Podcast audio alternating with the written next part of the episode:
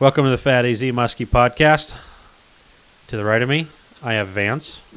Long time no see. to Good the evening. left of me, I got Ranger. Still no raptor in the mouth. But Vance is in front of Ranger. Mm-hmm. And on the phone, we have Todd Young, Muddy Creek Fishing Guides, and Steve, or as most people know him, and as I, I call him like a lot, Gear Man. Mm-hmm. Um, he's on the phone for a very special, just earth-shattering discovery. Oh man, pressure's on now. I'm gonna tell you what, you better have some good data. All right, Gear man. Gear Man. All right, this show brought to you by Fat AZ Muskie Products. We're on Facebook, Instagram, a little bit on Twitter. We got a website, fatazmuskie.com. I I put up a post. If anybody's out there listening, it was a nice picture of rod holders. So I have been slightly more active. And, Nice. Yeah. So there's the like there's the spread of rod holders right now. If you hop on Instagram, Vance posted it up on Instagram. Also have it on my Facebook page. We have a couple more things that are going to be coming out, hopefully before the first of the year, and uh, the ones up in the air, but the ones are definite. Uh, we will be at the Chicago show, at least as of right oh, now. that's what I was going to ask right now. I, wanted to see. I picked We talk often, but I don't know the official result. I picked a booth, and Nice. as of right now, we are penciled in that booth, and I can Okay. tell you where that booth is. So everyone, pull out your Chicago Muskie Show booth map. We are six eighteen, so we expect everyone to come by booth six eighteen. Yes, please stop by. We've been to Chicago before. Uh, it was all. I mean, it's going to be nice to see what happens this time. Stop by if you listen to the podcast, please. We're going to be talking about this till Chicago. which Stop is by, say, three months. Say hello.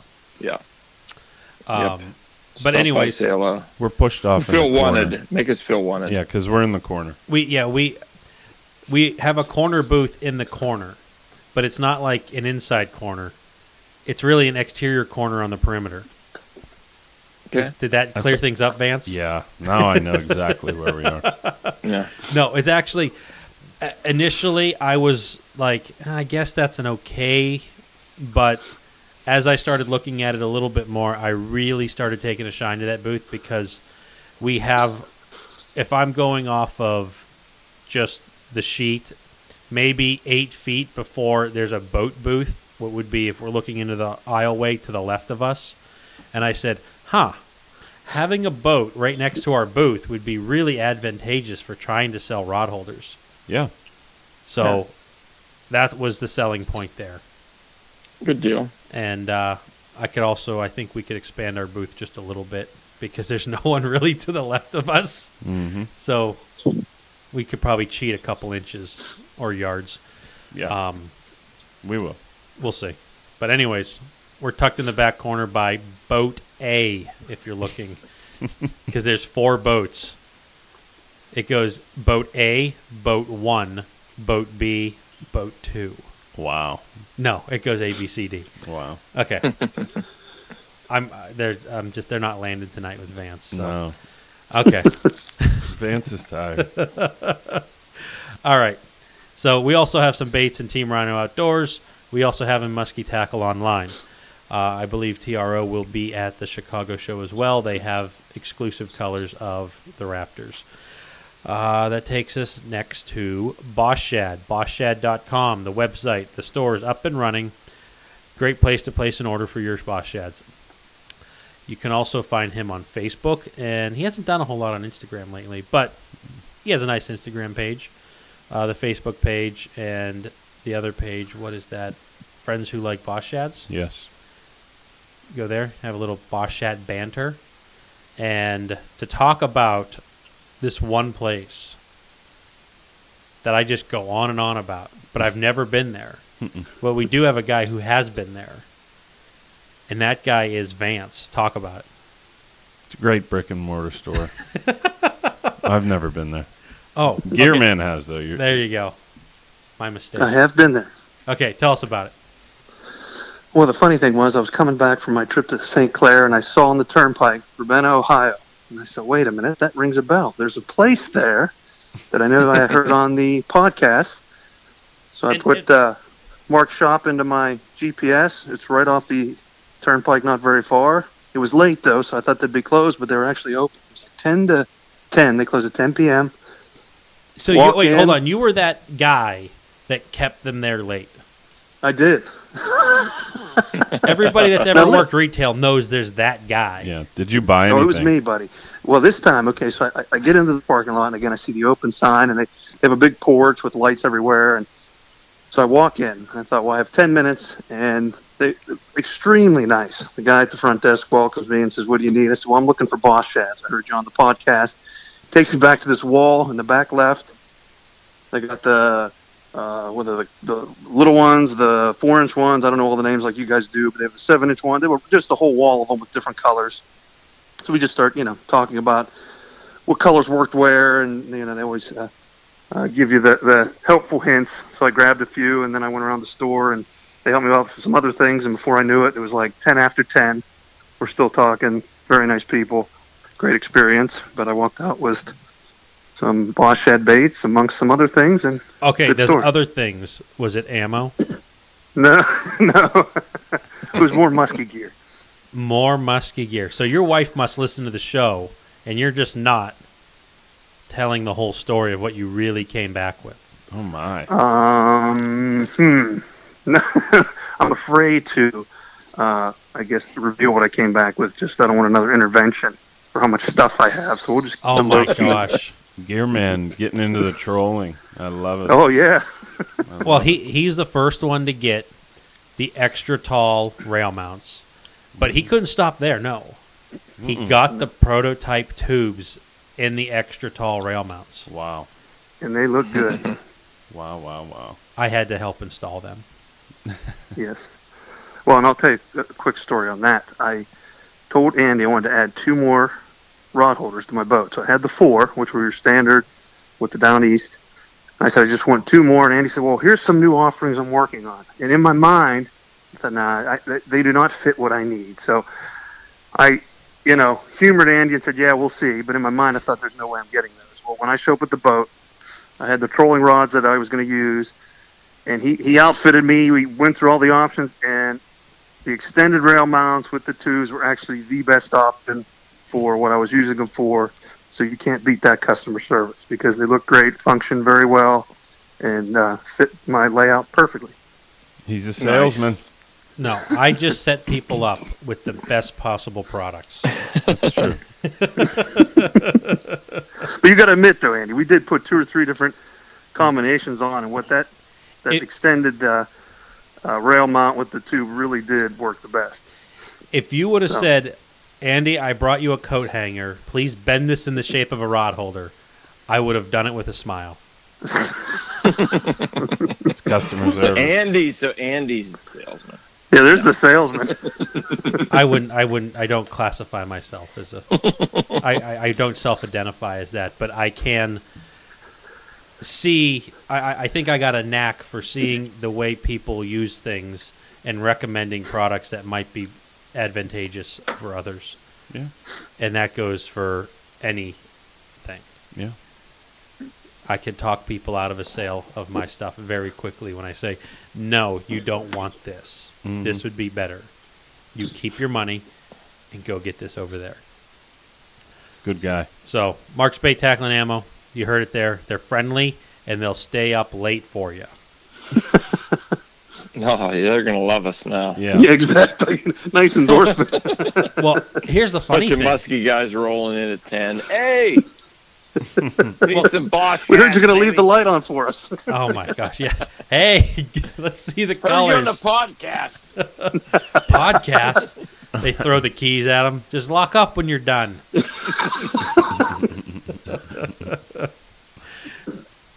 so, with that, we have. Well, there's also Muskie Tackle Online does carry some Boss Shads, the four and a halfs, and uh, I'm not sure what colors they got, but it's probably if it's anything they're selling some and getting some as needed. So, moving on, we are talking to Vance and Todd from Muddy Creek Fishing Guides, and one of them is going to talk some more. Todd. Vance, Good evening. That's right; those are the two guides. Yeah. That's us, baby. Banging fish. Have you been banging Muddy- fish? Muddy Creek Fishing Guides, mcfishingguides.com. Get a hold of us. Everything's the, the fall schedule's filling up. It's insane. I can't get off the phone. It's good, but it is hectic. Fish all day, guys calling, but uh, we still got some openings to get you guys in. Give us a call We need a We secretary. out there all the time. Muskie fishing only. And uh, Now, nice why do fish you say coming to the only? net every day. That's it. That's just all we're we concentrate on the muskies every day. Very few days of the season, Vance and I aren't out there. Lots of times we're out there at the same time. We're not doing any. That's all we're. That's all we're fishing for. No walleye, no bass, no panfish. We do Yeah. specialize in the occasional foul hook catfish, though. Suspended, yes, we too. catch some catfish. I caught three the other day. That's a pretty good day. That's a good day for catfish. Yeah, I cat ca- I- bullheads hooked in the tail. Yeah, that's hard to do. And the other day, I had a bait plugged up real high. I anticipated this thing being down about four or five feet, and I hit two catfish. What's Yes. go, what's I going put- on with catfish I right have no now? idea. I have no idea. There's just a lot of them out there. A lot of bullheads. I did the same thing. I I rode a bait up real high, keep keep one high in the spread, and uh, we caught a 26 inch walleye up there. Not what I was expecting to catch. You always think of the walleyes being deep, slow, da da da. But uh, so we do. You have the chance of catching something other than muskie if you come with us. you could catch a catfish by the tail. We've caught a carp, uh, file hook this year, but for the most part, I think I caught two bass. Have you Vance, caught a, you caught a bass, right? Mm-hmm. Two. 2 Mhm. smallies. how about a tiger by the toe? Nah. I haven't caught a tiger by the tail. We caught a couple gar. I caught three gar this year. That's a record for me. Very nice. But uh, A new PB. I love it. yeah, yeah. Um, Give Muskies us a only. call. We'll do our best. Now I, I got. I want to talk a little bit about the catfish real quick because I just don't know how come it's so like celebrated channel catfish fillets, but I never see people talk about bullhead fillets. I've heard people. Well, they do. those. You Yeah. can actually, as of a couple years ago at least, you could actually still, like guys, guys will go out and catch them in the spring when they come in. And there's somewhere around here that will still buy them from you by the pound. It's it's it's not a uh,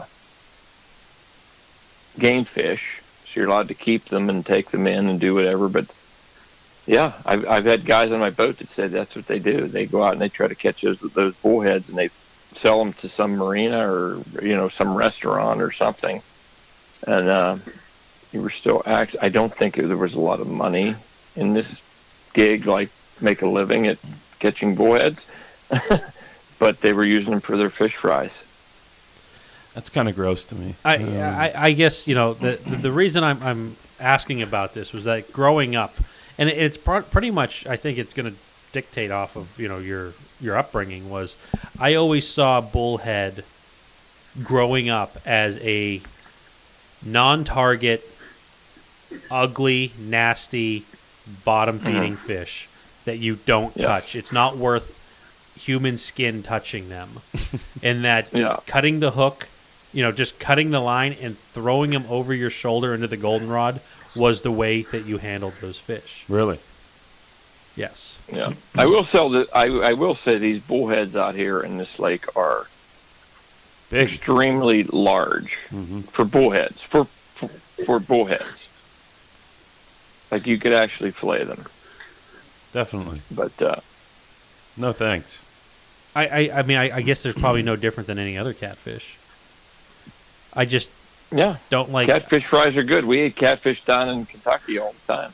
I loved it down there. All you can eat. Yeah, or you can eat Was catfish it bull? dinner. Was good it stuff. bullhead? I, I have a feeling it probably wasn't bullhead. That's a lot of bullhead. Um, I'd rather eat a farm raised one than something out of a lake or a river. I don't know. It's just so grimy and gross. I I don't Yeah. know. I I've never kept a catfish to eat it, but Okay, so why are the muskie only guys talking about bullheads right now? because I'm I because no there's idea. also some that, because I just admitted the fact that I was taught that the proper release technique was to throw them higher on the land. Um, Oh, we put them back in. We I don't I don't cut any hooks for them. I can tell you that. Yeah. now, are their whiskers poisonous? oh my. No, come on. I also heard that if you touch the whiskers, you could get electrocuted. That was I- another I've thing heard, I was I've heard that back. We we do have electric bullheads. Uh, that's an extra charge if we catch one of those. Oh, I like that pun. Okay, now that I set Yeah, Todd up for that one, let's go. Zinger. Okay, Get a hold of us. perfect. St. Croix Yeah. rods. Best on earth. Mostly made in America. Every species, including bullheads. I don't know if they have like a legend tournament bullhead, but I don't. Uh, but I haven't seen that. no. But you guys catch them on St. Croix We do. in the tail, nonetheless. Yep. That's harder because the tail doesn't bite very hard. Oh my. Power rankings. Okay. Power rankings. Okay. Let's Okay, get take into it. Take it Uh, away, Vance. We've been doing it since the turn of the year. We're gonna have four today. Sparks up conversation. Uh, send in your submissions. We'll get them in in the uh, in the winter months here, carrying us into the springtime.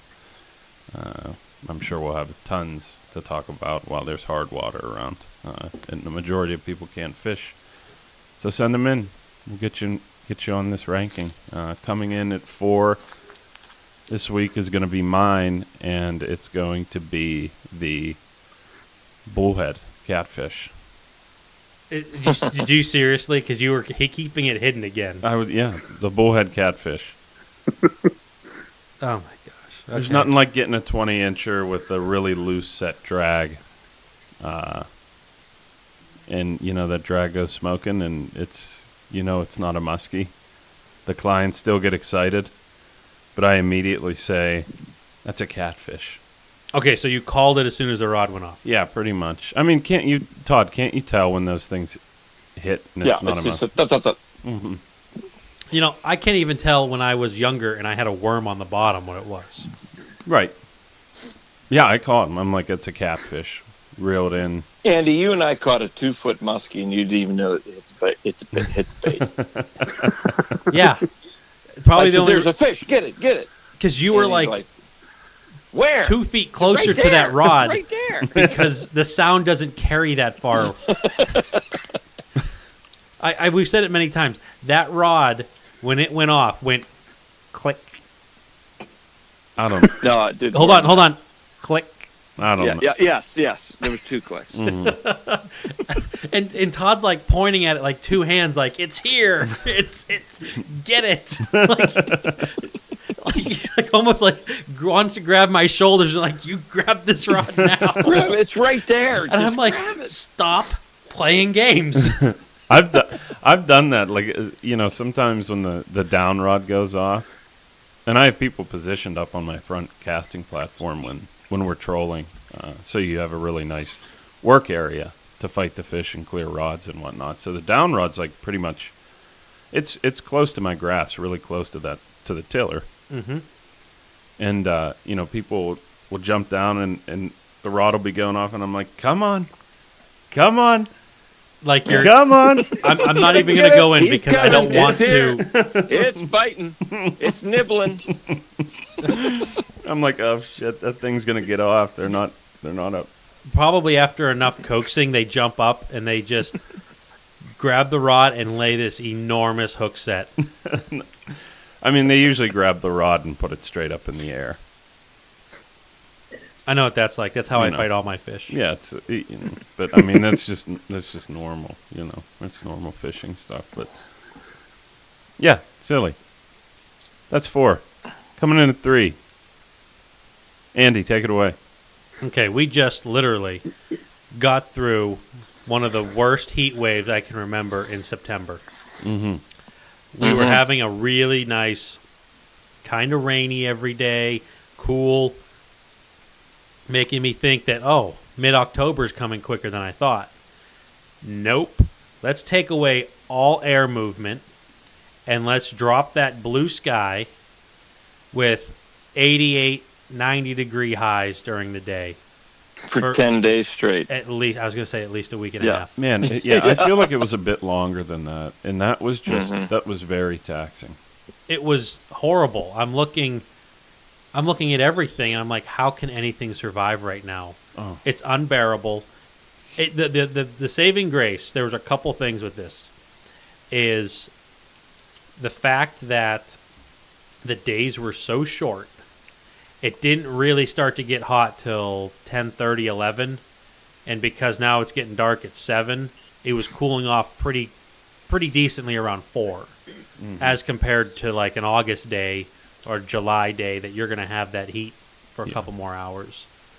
And the other thing is the humidity was low. The nights were still relatively cool, and it produced, I think, enough dew and fog in the mornings to keep the food plots alive. for your deer.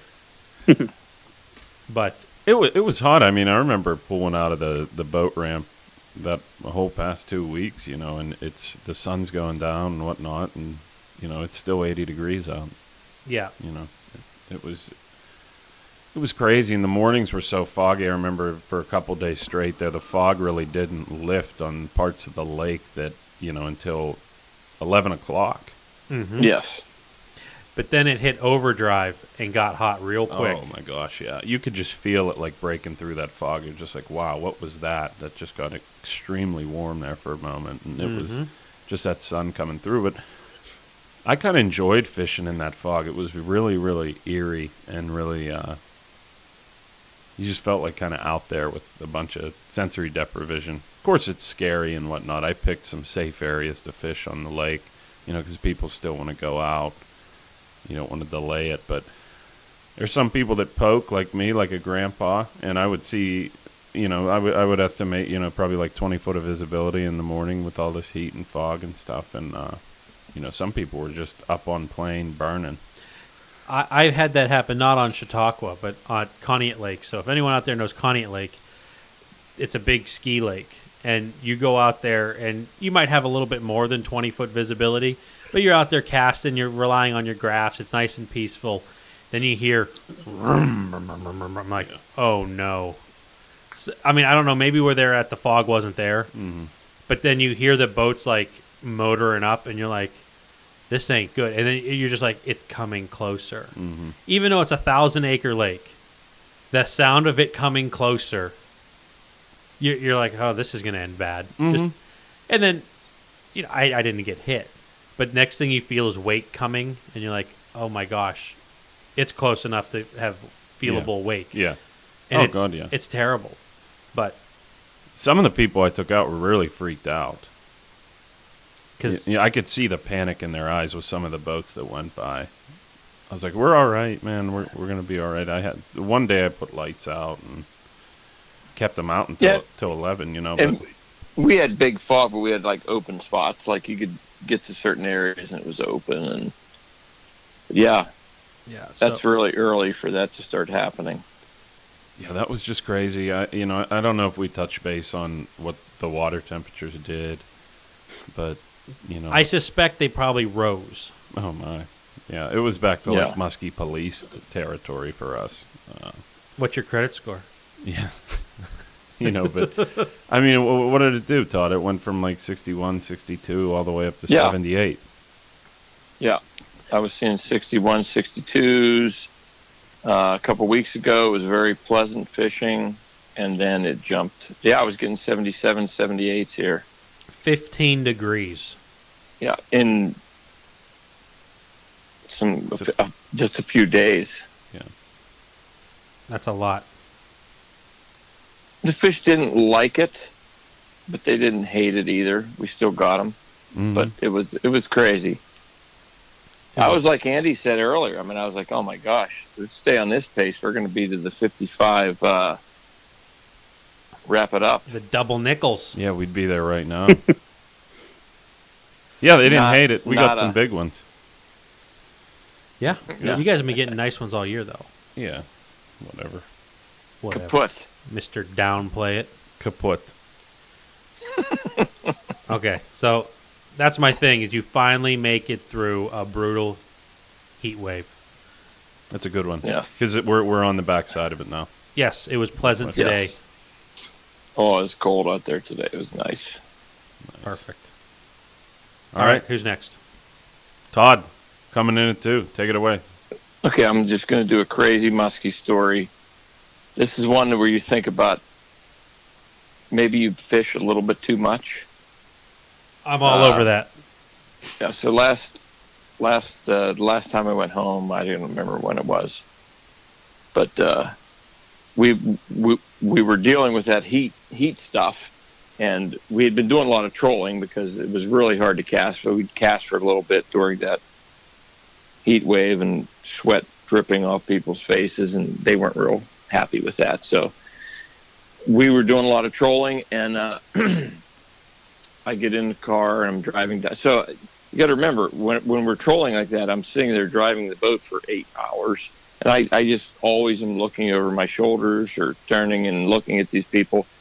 I'm driving down 79, and I think it was the I have a a, a floor jack for the boat and trailer in case I ever need it in the back, and it made this rattle noise like sort of like a drag going.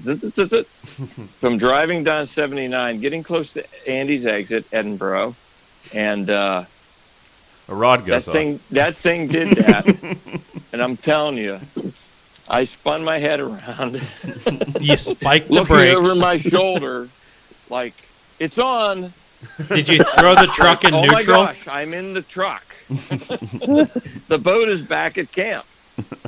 Uh, What's that like I to looked- actually drive a truck after spending all those hours driving a boat? it's a little i mean i get to do i put a couple miles on the truck every day. I put when we're trolling like that i'm putting 30 miles on the boat every day. So it's, it's a little different a little different feel for the steering wheel but honestly before that happened like i would be driving down i was i started driving down i was still on 86 driving. I had i kept wanting to look over my shoulders like looking at those rods and I was like, "This is crazy. You're you're insane," you know. And then, then, then the the the the, the I think it was the- like I said, I think it was a floor jack made the rattle noise, and I spun around. I- Totally didn't pay any attention to the road. I spun my head around, and and then I realized like, we're done. I have dreams about it. Like when we're, I- I can't I'll say wake I up can relate. thinking I hear the rod going off behind me. Yeah. Oh, See, now I envision Todd's future. He's going to be in like Yeah. one of those white jackets, screaming, "No, there's a fish on! Let me go!" oh There's a fish on. So I told my wife, if you ever think I'm sick or dying or something, go get one of my reels and rip that drag out. And if I don't move, you better call somebody That's it. because She- it's bad. Records it 'Cause I on the will wake up for that. Just randomly, she'll she'll have a recording of that on her phone, and she'll Yeah. just like, just Well, I had that. I had that on my phone at one point for a very short time. I thought it'd be really cool. It really sucks when you're in a boat. yeah. when your phone, someone calls your phone to go because you you will. My neck hurts. Your, yours about it. would, mine won't, because I keep getting made fun of for not hearing the clicker literally go click. You do have hearing problems. I, I, I have. There was a cricket in here a couple weeks ago. you didn't could- hear it during the show either. I did too hear it. It was after the show when Todd says, "Kill that cricket." Oh my god, I, I heard it the whole time. No, I that is- thought we were just all ignoring it to, to remain professional. No, I would have. Hmm. I would have taken care of the issue had I heard it. I thought people were, you know, when they heard it on on the recording, they'd think we have this like massive soundboard here, and we were extremely legit. Look at all this. this is not massive. yeah, it is a lot of pop bottles. That's that's you. I mean, at least at least what's in my bottle is healthier than what's in your bottle. Hmm. It's water and spit, but uh, so yeah, the uh, the drag going off. That's crazy. We've done Yeah. it. We do it at the shows. You know, you you hear people pulling drags. The worst is when you're next to like a rod salesman or whatever, and Well, that happened to Pittsburgh a couple years ago. We were we were next to a rod salesman. I think he had some. He had like a little, you know, real with with it, and he somebody people kept going up and pulling it, and people were all looking over. How about how about the time when you're next to a very notable person in the industry and you have a rod in the Project X mm-hmm. and they like start unraveling the line on it Yeah, and they went to like make the drag go but instead they pulled the whole Project X and threw it on the floor. yeah, that's cool. Yeah. good. But what I'm going to do for Todd next time he comes over I do have I do have neck problems. My neck from because snapping of all around, the turning, snapping it around when yeah. I am going to Bad. You would have been a hell of a left tackle. yeah. Seeing that thing, seeing them defenders coming. Um, I'm going to sit in his truck when he's not looking with a Sharpie. And in his rear view, side rear view mirror, I'm going to draw rods down rod, out rod. so he doesn't have to turn around. He'll just learn to look in the mirror. Use the vinyl cutter. I've thought of that, Andy. I thought about that. I could put instead of Track on the bed, the and we actually down rod. Yes. Rear view mirrors on the boat. I could that that could be that could be very useful. I've thought of it. You could make it. Like- you, you could make that that ram a, a boat with uh, Flex Seal. I'm going to tell you what. Did you ever see those commercials? Oh, yeah. Yeah. Cut it right in a half. screen door. And look, it even floats. Oh As the guy sitting on it all stupid like. Phil Swift. That's my boy, dude. Oh my god. All right, uh, Gearman, save us. Number one. Oh man, I don't know if this is worthy of another number one But rating. it better but, be because we're dedicating most of the sh- well, we're going to dedicate a lot of the show to it. Yeah. Well, and this is important to me, someone who's into like the gear part and, and the, the the you know equipment and, and all those types of fishing. Uh, my number one ranking would be empirical data. And this is real data collected, not data reported or stories that people have. It's real scientific data, as best as or as close to scientific as, as one could get. And I'm talking, you know, the not the old stories of how muskie migrate, but the telemetry studies or the tagging that actually show the movements, or you know, not Yep. the. I'm sorry.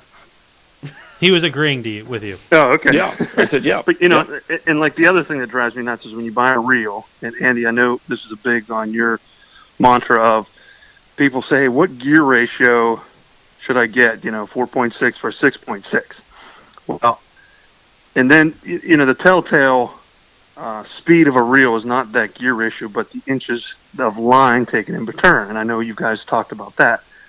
However, I take it beyond that because I don't even trust that data. I take out line on my own on all the reels, and I have spreadsheets on them, and I'll do cranks and mark on the line how much line that reel brings in. And sometimes it matches with what they report, and sometimes it doesn't. So you know, so that real hard data that's collected versus what's reported, what you heard or stories, is what I really value to me. Now, whether it helps me catch more fish or not, I don't know. But it helps my virtual fishing when I'm not fishing. That keeps me occupied. So that's my number one. Okay, I got I got some questions for you. Yeah. When when the when it's misadvertised on inches per turn, hmm generally how far is it off?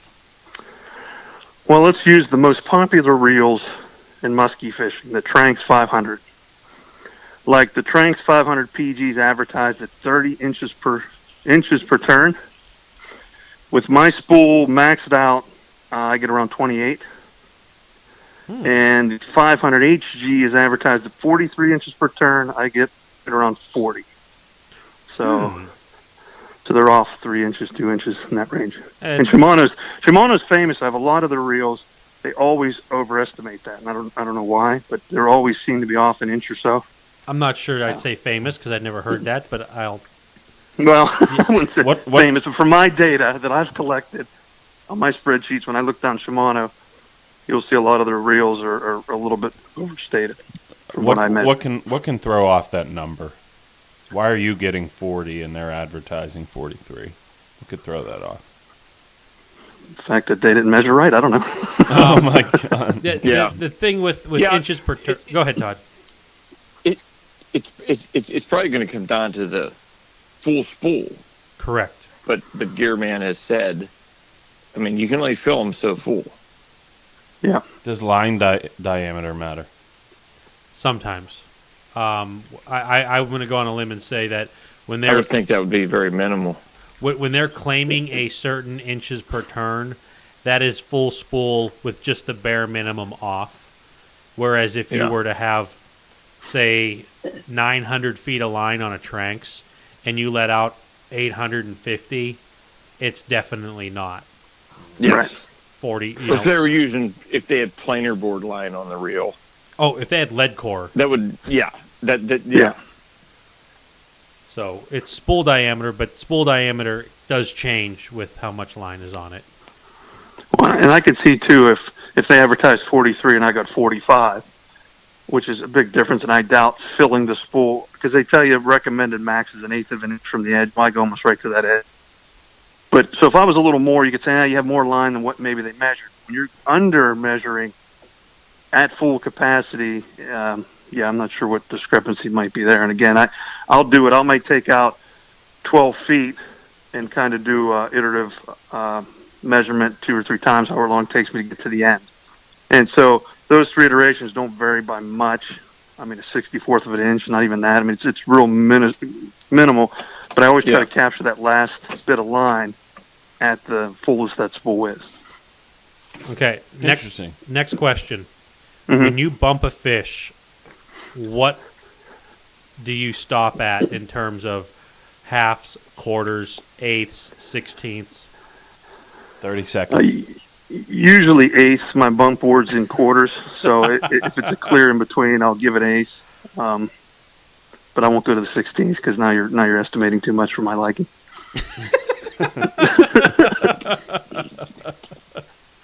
Oh my goodness.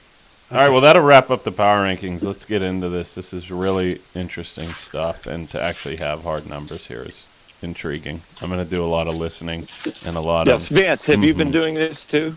oh, all the time. I I'm- mean, this is old news to me. I'm sure as he's navigating the fog, he's wondering about hmm what would be Yeah. faster. hmm What what sparked this? Okay.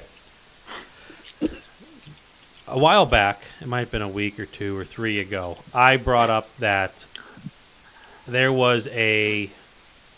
Well, th- there's a lot of things that, that sparked this, but pretty much the thing that really kicked this off, in my eyes, was there was a post on Musky First, and it, it was the same old, same old you know, high gear, power gear, best reel for double ten, this and that and whatever. And th- there was some statements that were saying that a high gear is faster than a power gear and burning a double ten. Well, I didn't have any data, but I had my mind set pretty clear that my line of thinking was true. And my line of thinking was it doesn't matter what reel you have, generally speaking. There, there's going to always be an outlier.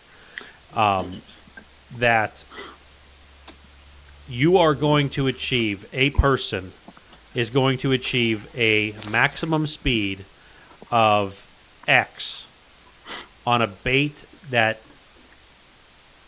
will that it has enough resistance that they cannot max out. I'm going to call it their hand velocity. There's there's there's a couple things limiting bait speed when it comes to casting, and um, a couple of them are the bait itself. You can't work a creeper at 10 miles an hour. It ceases to be a creeper. It's at that point just a piece of wood skimming across the top. So the bait makes a difference.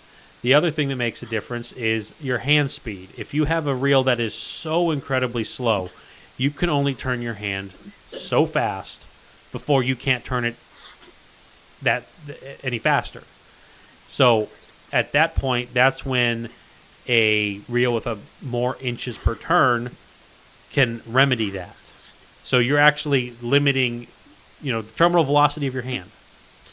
And but under certain sit- situations here, they were talking about double tens, and there was a the, the the the talk between power gears and high gears, and I stated that it doesn't matter which one you choose. The top speed of the bait for the user will be the same, and it immediately went into a it hit the fan. It was So- a big pissing match. Absolutely. There were people. I I initially said I'd bet money. Another guy said I'd bet my boat. Then I said I'd bet my house Oh my. Because Raising the stakes. Oh my god. and but this guy wasn't seeing what I was saying, and these are very specific circumstances here that people need to fully understand. That what Steve is primarily going to talk about, and I, I might help out a little bit, is this is per user. If you can view yourself as a power plant, your fishing buddy as a power plant, myself, Vance, everybody as a power plant, not all lawnmowers have the same amount of power. Some people are better at moving their hands fast. Some people are better at moving their hands slow with a lot of power. So no two people are the same. So to say that one reel, What would you say I am right now looking at my hand speed? I'm going to do a little demonstration. I would say that that's probably average. Oh, Jesus. I, I don't see a lot of people doing the wave motion to me to compare. Do you want to? I just didn't know if I was a lawnmower or a power plant. What? You're not even following this. I, you, you're you're wrong. I've I've done this already. So that's why I'm, that's why me and Todd are remaining silent. Okay. we're out there every day. So the, the the comparison needs to be not what one person can do with a a real Tranx X and another person with Tranx Y. This has to be a comparison against yourself. Because when the guy wagered his boat and then I wagered my house, he was saying, Come up here and you can use and he, he was mistaken. He thought that I had a power gear, but I actually have a high gear. That we would cast out next to each other and the first one in uh, essentially gets a house, a boat, or money. and uh, but he was missing the point because it's very convenient to leave facts out on the internet to that it wasn't a race against me versus him it was a race against yourself because your body can only put out so much power we could turn this into like a really motivational meme thing, where it's like you looking into the mirror and being like, "It's you versus you," and you're just holding a Tranx. No, I, I would probably have like a guy looking in the mirror, and on the right shoulder is a high gear, on the left shoulder is a power gear, and then it, at the bottom it says "It's up to you," There, you, that's and good. it's extremely deep. Oh my god. Motivational musky memes, they're coming out. That's right. So, anyways, so getting back to it was this is a measurement against oneself, and that if you're looking strictly for the top speed, and I use the word terminal velocity of the bait, if you have a bait of so much resistance that you cannot turn the reel handle any faster, that is the bait having a terminal velocity as compared to yourself. Um, so I don't know if I covered everything good enough, Steve. Did I lead into this correctly? Well, yeah, you led into the portion that generated the uh, interest with your fight with half of the forum and betting uh, a lot of your assets. And- and- okay, that part, Do that you want to know? correct. There were people that would hop on and be like, "My money's going on this other guy," and I'm like, "Really? I'm the underdog and I'm right?" Oh my god. But go ahead.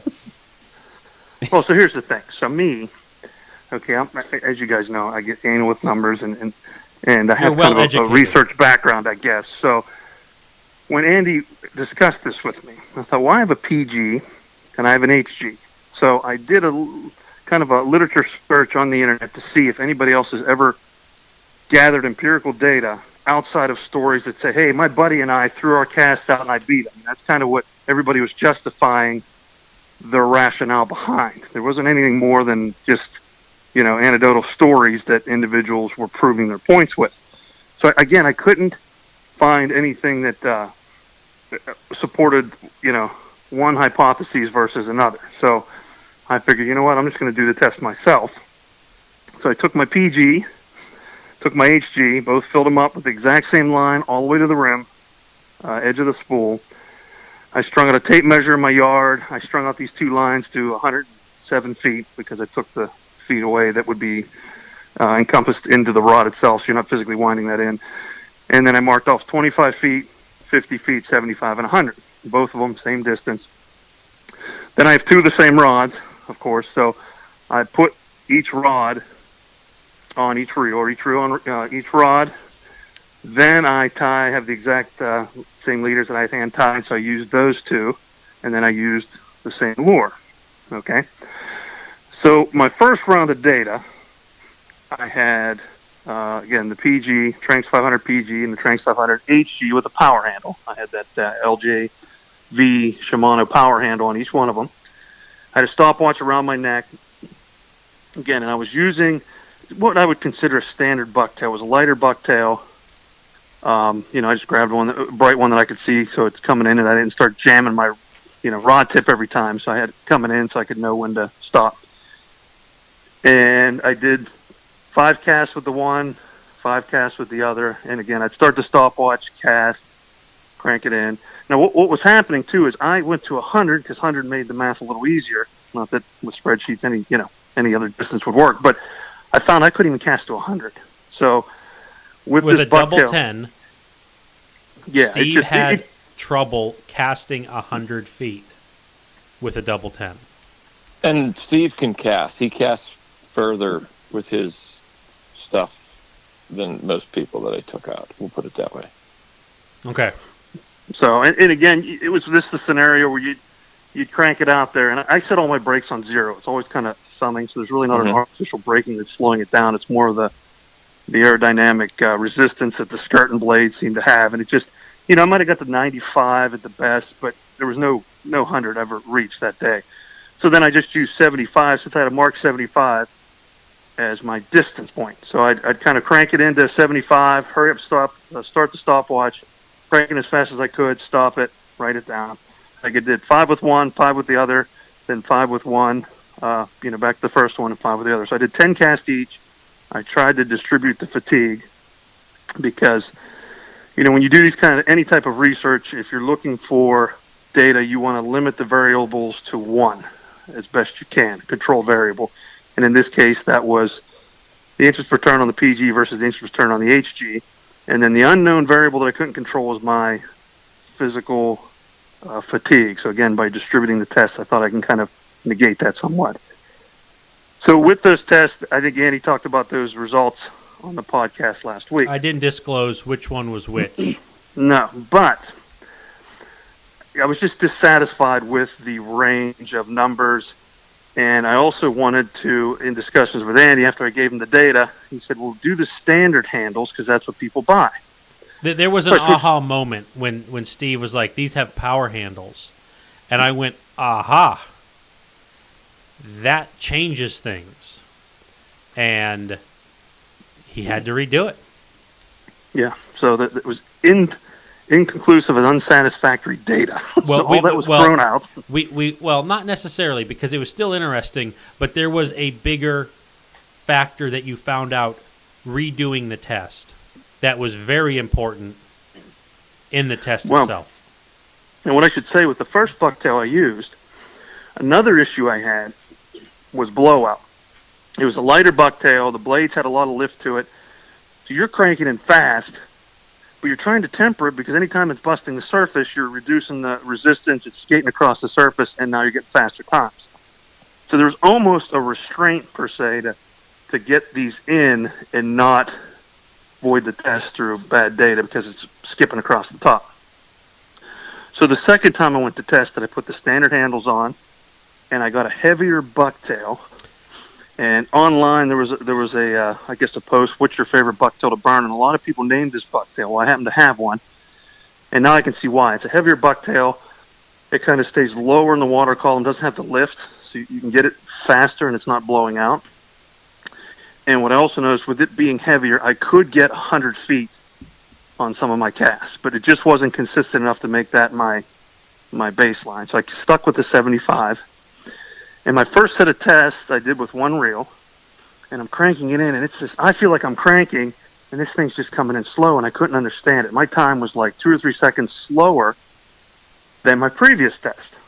Now again, they were all consistent with each other, but just real slow, and I it just I thought, man, I must be tired or something. So I went to the other reel, cast that, and that reel was significantly faster than the last test. By like four to five seconds faster. Yes.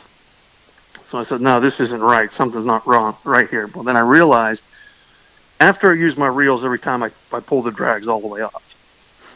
Well, this time one of the drags, I consciously tightened it down just because I thought about it, but I didn't do it with the other reel. So there was slippage on the first reel that there was enough grip on the drag that it wasn't like a free spool, but enough slippage that it really slowed me down. So after I did the five tests with the one at a faster speed, I cranked the drag down on the other, and those were much more comparable. So I'm, I'm also suspecting that my first test also had some drag slippage on both of those because of the, the difference of tests. Because I can't believe a bucktail, even a heavier one with uh, less lift, would have that kind of difference. So Now, I will say this on the second test, he had a timekeeper. That's Yes. You know, I brought my father into the mix. Now he's from a research background too, but we both have our PhDs, so we're both anal as can be. So I knew getting him would be the best timekeeper I would have because there would be times when I'd say go because I cast it out, crank it to the 75 feet, and as soon as I hit that, I'd say go, crank till I my arm fell off, and when the leader was right at the tip, I'd say stop. Well, anytime he felt like he was, you know, split second too late on the stopwatch, we voided the test and recast. So. My gosh. You So I knew I had the man, the right guy on the job because he's as anal as I am, and I'd get at least the variability of trying to reach a stopwatch, uh, you know, fumbling with it. Try to eliminate that because I had, I had someone dedicated to that. I, I would So- say that that's a smart move. I mean, I, I love this, but I know Vance and I would, would be like, "Did you get one?" yeah, did you get one? Yeah, did you catch one? How big one? so okay, so j- just to, to finalize the test, I guess I know everybody's bored and, and probably sleeping right now, but No, I did the is really standard handles, ten, you know, five, five, five, five. Out of the box changed- handles. out of the box, the old, the white uh, gripped handles. Then I put back the power handles. Uh, I did five, five, five, five again. So I did, uh, you know, the the forty cast, ten each, with With some junk cast in the mix. junk cast. Uh, you know, if I blew out the bait, it didn't count. So in the end, I probably did sixty casts. And I got to say, how fast I was cranking these things, I was done. I didn't want to cast anymore. I was sweating like a horse. My forearm was cramping. So it's really not a speed any individual is going to do for long term because I don't think even Lou Ferrigno couldn't keep up that kind of pace just because of you know the the, the amount of uh, grip and, and force you're putting on the handle. And it was you know my forearms and tricep the whole time is, is you know starts cramping and twitching. So. Okay. So again, these might not be the most realistic numbers, but this is maximum top speed if someone wants to just crank as fast as they can. And again, some people are going to have higher numbers than me because I'm not the strongest guy on earth. I mean, Vance would probably double these, but you know, so but it's it's cons- let's- let's- consistent with me. I, I'm gonna I'm gonna do a quick recap on this. So we have Gearman who is testing a double ten that with two reels, the very popular power gear Tranx, the high gear Tranx, absolute as fast as you can do it. My theory was that it should be the same because if if you're a person and you can only put out so much power, effort, whatever, grammar police, if I'm using the wrong thing for the physics equation, you get the idea. I that- see where you're going here. Yeah. So when you compare two reels, even though they are, you know, 33% difference in speed, that my theory was that the person is going to dictate the top speed regardless of the reel. So he had a timekeeper. He had everything laid out. We, we, we laid all the brickwork there. So Now, and I will say one more thing. say one more thing. Psychologically, I told my dad, do not tell me any of the numbers. Because I didn't want to have him start reading me numbers and knowing where I'm at. So Because, it's a, it's a blind study. Yeah, uh, you know, because I'm not trying to achieve an agenda. Because me, I can care less if it came out one way or another that, that supported or I have uh, my house on the Andy's line. null hypotheses. It didn't matter to me. So, but I wanted to eliminate that factor of it too, the psychological. Let me try to steer this one way or another. So I didn't even know the numbers. I didn't even know what the results were until I got home and put them all in a spreadsheet. You should have taken a nail and scratched out HG and PG. Ooh. And has to be a nail. So I wouldn't even know it real, Yeah, that's right. But I could tell pretty quick. Well, that's why I, I would cut the nerves in your arms so you can't feel it. yeah. Okay, go ahead. All right. So you ready for the results, which kind of surprised me a little bit. Um, I Not think saying this Andy's- is, Andy's, I, I think uh, this is great up doesn't know this he's- point. talking about. So but we end it here? No, this, um, so you had to, you had to do this three times. He did two separate tests. Two separate. Okay. The second Yeah. test, he did it. the with- second test with the power handles, and that's when you realized your your drags weren't buried. Well, I did the first test. Okay, the, the first time I did the test, I, I didn't know about my drags at all. They, they kind of felt like I was bringing them in. Mhm. Um, you know, the times weren't different from each other. And I was using a lighter bucktail. The second time, and again, I was thumbing my own uh, stopwatch, which I, I don't think would add too much. But the second time, to eliminate the error in timekeeping, to eliminate the, the high lift, I used a heavier bucktail. And then I discovered on the first set of five, when I went to the second fet, because I know I locked the drag down, that there was slippage on the first reel. So when I locked that down, I was getting times that were really consistent with each other within a, a tight range. And when I looked at the data from the last one, it wasn't as tight. And I, I'm suspecting there was a lot more slippage there. So, and I, I didn't check the drags then. I, you know, Okay. so Okay. so I'm surmising that the date on the first one was so, uh, compromised somewhat because of a, a- a few extra variables that uh, weren't controlled. Okay, so first test, I talked about it. Forget about it. Second test is where it's at. Let's hear it. Yes. Let's hear the All numbers. right. So again, I did the 500 PG. Average top speed for all 10 tests was 5.44 miles per hour. Wow. All right, now that's the PG. The HG, 10 tests, the average high speed that I can get that bucktail was 5.45 miles per hour. What did that equate to the average time? Average time each? Yeah, because uh, on there's a 75 feet, I was able to bring the PG bucktail in 9.394 seconds, and the HG was 9.386 seconds. So about eight one thousandths off. Okay. which is insanely close. I, I- you know, I couldn't get Yeah. this close if I tried. yeah, yeah. So even though one would say, Andy, you no longer live in your house, another person would say, it's freaking the same speed. It's the same. Because Th- it comes down to the human factor. Literally, if you farted when you were doing this, it would change how quick it comes in. Yeah, and I mean, in this case, again, this is extremely close data. The range within itself is very tight. Standard deviation's tight, so it's not a lot of uh, Yeah, What was the variations in it. But it, you know, you're talking uh, one one hundredth of a mile per hour. I mean, it's almost insignificant. It's almost rounding error at that point. You know.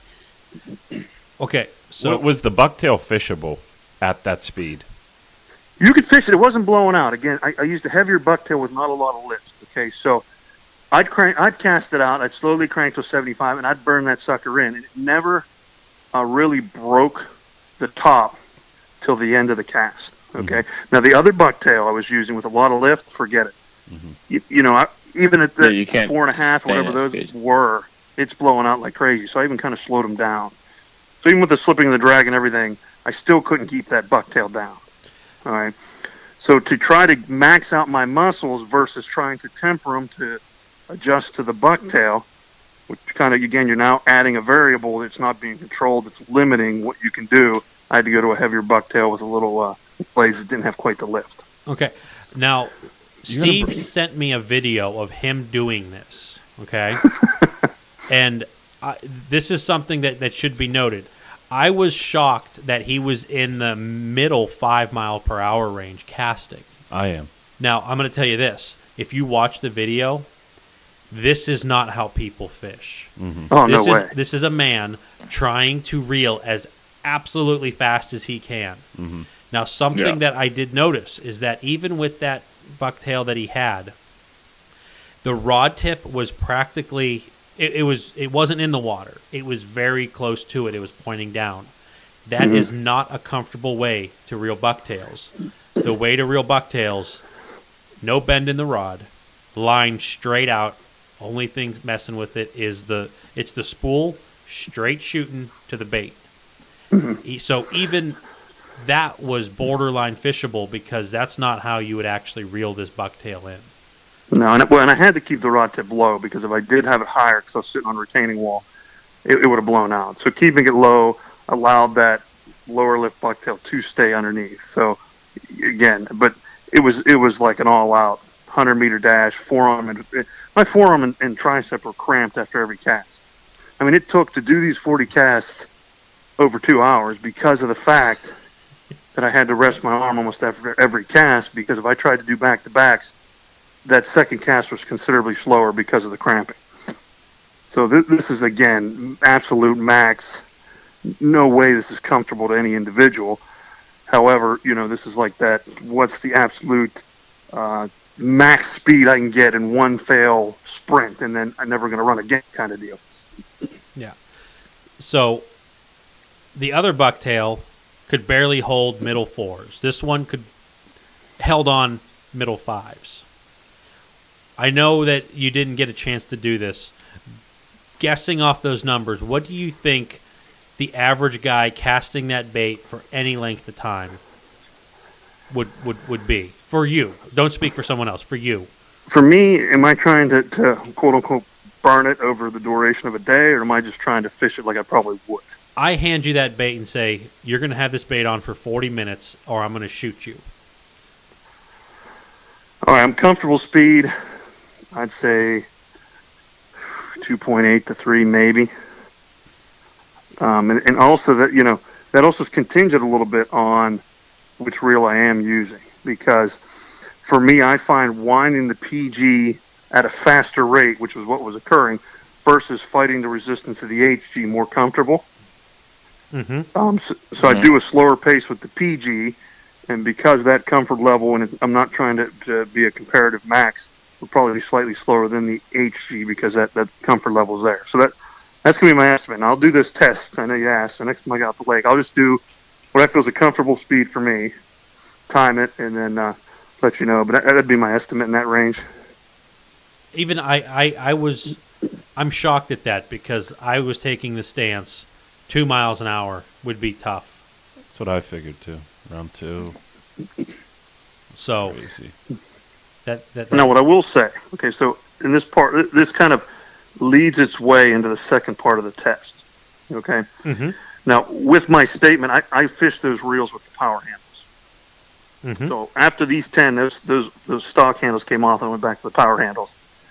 So my level of comfort fishing at that speed is with the power handles. Okay, and there there is somewhat of a notable difference, particularly in the HG, with the power handle. So when I redid the other ten casts, you know, you gave data before that had a, a, a variation of uh, almost two tenths of a mile per hour in the favor of the HG. When I did these tests again with the power handles, uh, the PG came out at 5.53 miles per hour, so not much faster than with the standard. but it was Over the H- faster.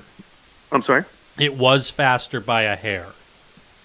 On yeah, average. like uh, nine nine hundredths of a, a mile per hour. Um, and the HG was 5.88 miles per hour, so almost uh, four tenths faster so with the power handle.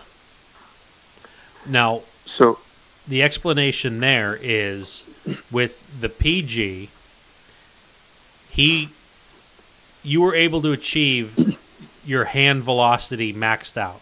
You could not. Yeah. It was. Was it significantly easier to turn the handle? Well, no. In, in the sense is with that PG, all the resistance um, is in the gear. So the only resistance my arm is physically feeling between the two was how fast it, I'm turning it. So, you know, there might have been a little bit of lack of resistance that allowed for that slight increase in speed, but I just capped out. I, I just couldn't physically spin it any faster. I mean, if it was almost a free spool with nothing on the end, I'm almost at that limit. I just couldn't do it because you are, because of that motion with not much resistance, you just can't do much faster. Now, the mechanical advantage that the longer arm gave you with the HG, you know, you're given a larger moment arm, more leverage, because with a limiting factor with the HG on the standard hander is the resistance. You're not running it fast, but you're powering through the uh, hydrodynamic resistance of the lure coming through the water translating through into your arm. So now the physical mechanism's fighting the resistance. And so when you add that leverage arm, that resistance is diminished because again you have a longer moment arm. I'm not going to get physics, but however I'm able to go a little faster with it, which picks up the speed. Now, granted, with that speed again, I was on the verge of blowing it out almost every cast. I mean, it was kind of bulging in, and I had to keep that rod tip really low to make sure it didn't. But it's just either way, even with the power handle, that's not a sustainable pace by any level. Okay, Unless you're juicing. unless you're juicing. Okay, Well, what what are we talking about here? So we have standard handles, more or less the same in human terms, same speed. Even with the maximum spread of what would you say like 0.4 miles an hour for the HG, for the HG with the power handle compared to the stock handles. right. What was what was the time difference? The uh, HG with the stock was nine, like I said, nine point eight three six. With the HG uh, power handle, eight point seven. So you're looking a little over half a second. Half a second in 10 seconds, roughly. Nine, Yeah, over seventy five feet. Right. yeah, over 75 feet. That bait, you're going to get it in in one half of a second faster. Does that seem like a lot to you, Vance? Half a second faster in 75 feet. A bait. No. Todd, does that seem faster? I, I No. mean, obviously it is faster, but do you think a muskie cares that half a second? No. Probably not. No. I, I, I'm going to say no. I, Now, and the funny I mean, thing it just too, is- I will say, you know, when I'm cranking these in, even though I'm burning my arm out and this bucktail's coming in, it just didn't seem like it was flying. You know what I mean? Um, you know, it, it just. And you've seen muskie with closing speed.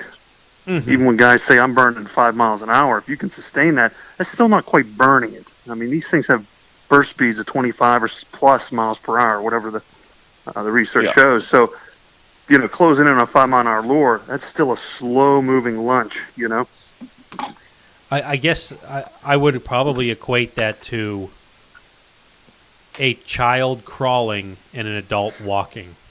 The child being your bait, and the adult walking being the muskie. Even if the baby's crawling as fast as it can, Mhm. an adult walking could just reach down and snag it before it falls down the steps. well, I even say adult running. I think there's that much difference between the two.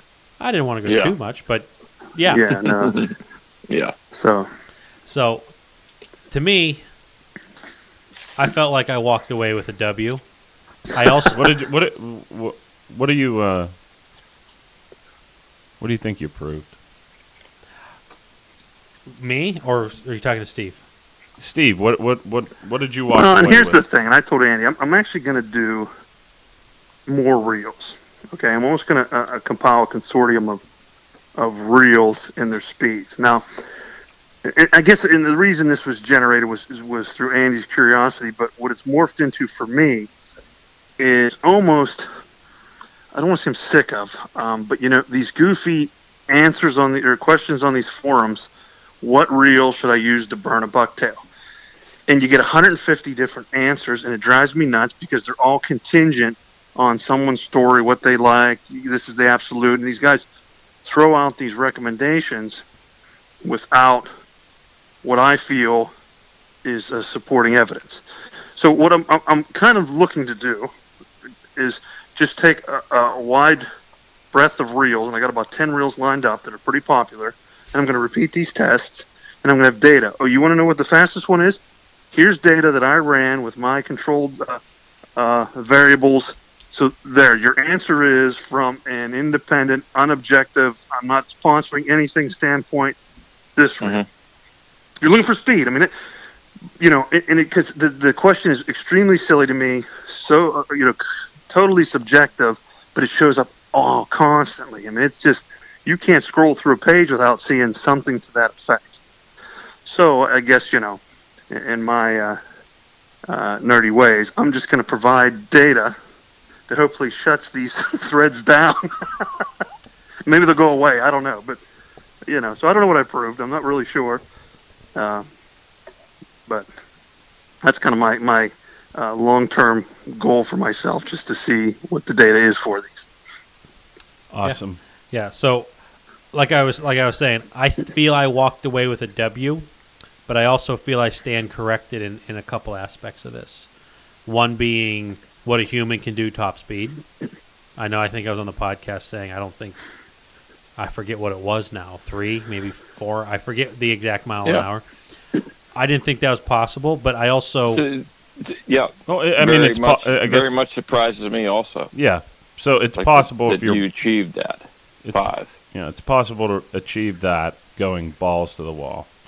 it's not I'm going to say for the vast majority of muskie fishermen out there, it is not something you can do more than maybe you name it X amount of casts.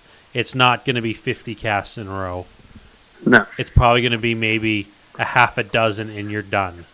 hmm and I'm not I'm not lying here. You know, I'm not the most in shape guy. I'm not morbidly obese. Okay, so after doing these 40 casts, I was literally soaked. Now, granted, this was over the heat wave, so it's 85 degrees out, but and my forearm and tricep were like twitching while I was sleeping at night because it was like a, a extreme fitness type of test. It's amazing. So just it's not it's not Yeah. You know sustainable. I mean, Andy can Yeah. show you the video. You'll see Yeah. it's just not. It's the extreme limits of what your capabilities are. I think it's great that you pick time to do that. You know, Well, I'm not You- you fishing, so what else do I have to do? well, you know, I, I, I just think that that's in your in your free time. You, you did that. There's hard numbers out there right now. It was a realistic test, and you're still going to have deniers. So well, Yeah, yeah, yeah. and it, it you know, and another thing, it- it'd probably be different if I had like a lead weight or you know the resistance of the lure. So again, mhm. it's the specific bucktail I had. Like the other bucktail, no way I, I could even get close to five. Now that I know what five is. So Yeah. you know, even altering kind of the bucktail, going to a heavier one with a lower lift to even achieve this. So the, you know, Andy talks about the terminal velocity of the human being. Well, you can only reach that is if you don't reach the terminal velocity or working speed of the lure. So again, you know, I could have done the test with the other lure with the timekeeper and eliminated those variables and probably wouldn't have got over four and a half because the lure had been skimming across the surface. Mhm. So there's, th- there's elements too. there might be some bucktails out there where, and I'm just going to pick on the double ten because that's just the standard what everyone goes off of. That might not do three and a half miles an hour. There are some out there that might still hold true, six miles an hour. But the ones that um, that go slower, that top out slower before they blow out, tend to have more resistance because everything's flared out. It's a bigger parachute. You, I, I'm sure everyone has seen those those spinner baits, maybe not double ten, that the blade is literally just spinning around the shaft, just really dumb like. It's just like oh, it just looks like a thick piece of wire. The blade is just as tight as can be right around there. It's not putting out not that much vibration, not that much resistance, but you can bring it in zinging really fast. You get some bucktails that really parachute out and open, and they're just this is their speed. Mhm. Take it or leave it. So, but it was interesting that there was a, I mean, it was big. It was like twenty five percent difference in speed between the two bucktails. hmm Between you know, I'm not going to name the brands that they were, but so yeah, I'm going to go on record. I stand corrected on speed, and I feel I was right, at least in, in, in terms of the standard handle. Because when he told me that he did power handles, I like not many people. Some people do. Most people don't put a power handle on Tranx, and that I've never done that to my reels. So Well, I'll tell you right now, the power handle on the HG is like a whole new world. it really is. Are you keeping it that way?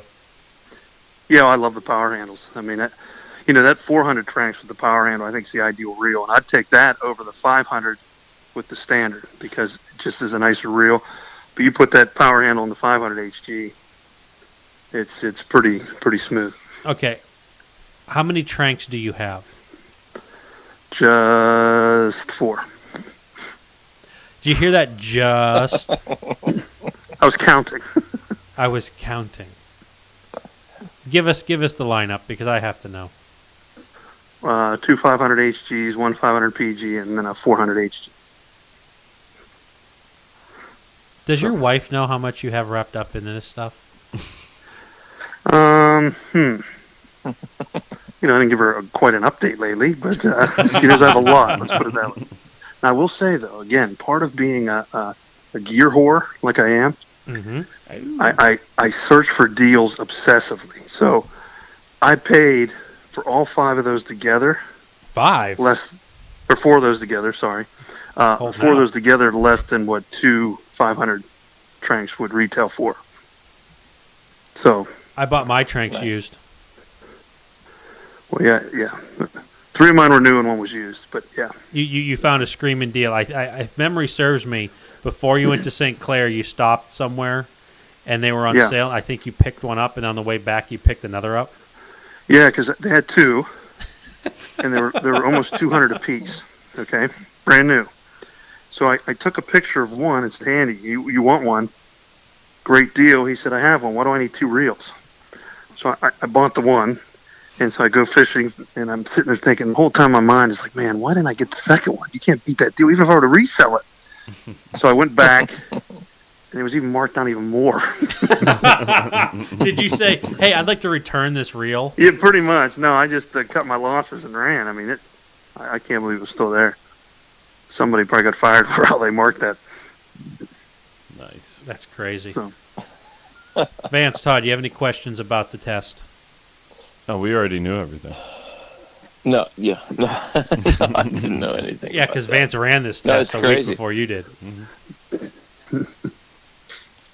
That's crazy. I mean, I, I just look at it. What I try, I've, tr- I've tried to do in the past. You get down there, and I have all these new baits for the season.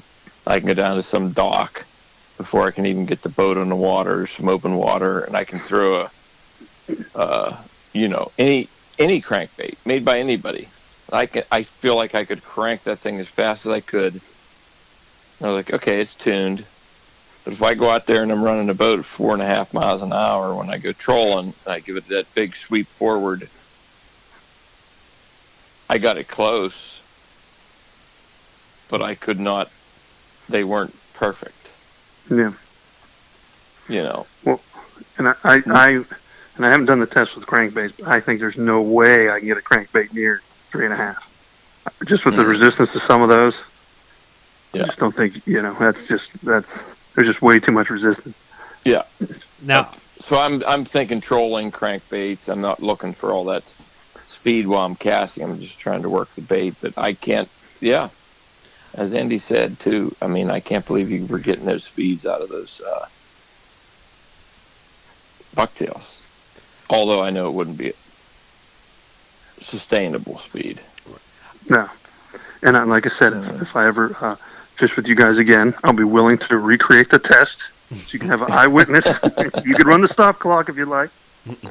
Um, yeah, And, yeah, and the reality is anybody can do this because again, if, if any one Yeah. of you guys ran the same test, you're going to get different speeds, but it's going to be consistent with yourself. You know. yes, And, and again, you have to get a lure that that allows you to max out your physical ability and doesn't stop operating as designed. I mean, that's another thing because we keep blowing it out, yes. You know, again, blowing that's an out. old That's test. the thing. Everything, everything I've ever used would blow out when I tried to do that. yeah, I'm gonna And let you the found cat, one. That's cool. I'm gonna let the cat out of the bag. Steve told me that he's coming up very soon. We're gonna go in the middle of Edinboro Lake, and we're gonna recreate this with a plow. well, no. I don't think I'd be able to catch the thing 50 feet. I'm gonna use the trolling motor. We're gonna set it, Yeah. and I'm Long line it. forward, and then yeah, only we're gonna yeah we're gonna put out 250 feet, and he's gonna crank it. Yeah. And I hope the next stop's the hospital for uh, reconstructive surgery on my tricep. Nice. but it's it's great. I mean, I I, I learned a lot, and uh, Steve was more than willing and super excited to to carry out the test. It's awesome, man. awesome. So, I guess we'll we'll give some updates as things happen, um, because it's going to be interesting to see if it transcends through different reels. So, all right, I'm going to wrap this one up right here. Uh, big thanks to Fat AZ Muskie Products, fatazmuskie.com, Facebook, Instagram, Boss Shad, boschad.com, Mark's Bait Tackle and Ammo, Muskie Tackle Online, also Team Rhino Outdoors uh, for the AZ baits, Muddy Creek Fishing Guides, mcfishingguides.com on Facebook, also shares our Instagram account, St. Croix Rods, and come see us, booth 618, Chicago Muskie Show. We're penciled in. I will get more detailed, but as of right now, I find it funny to say booth 618 because nobody's going to know what that is. I know. All right. Thanks. Good luck fishing.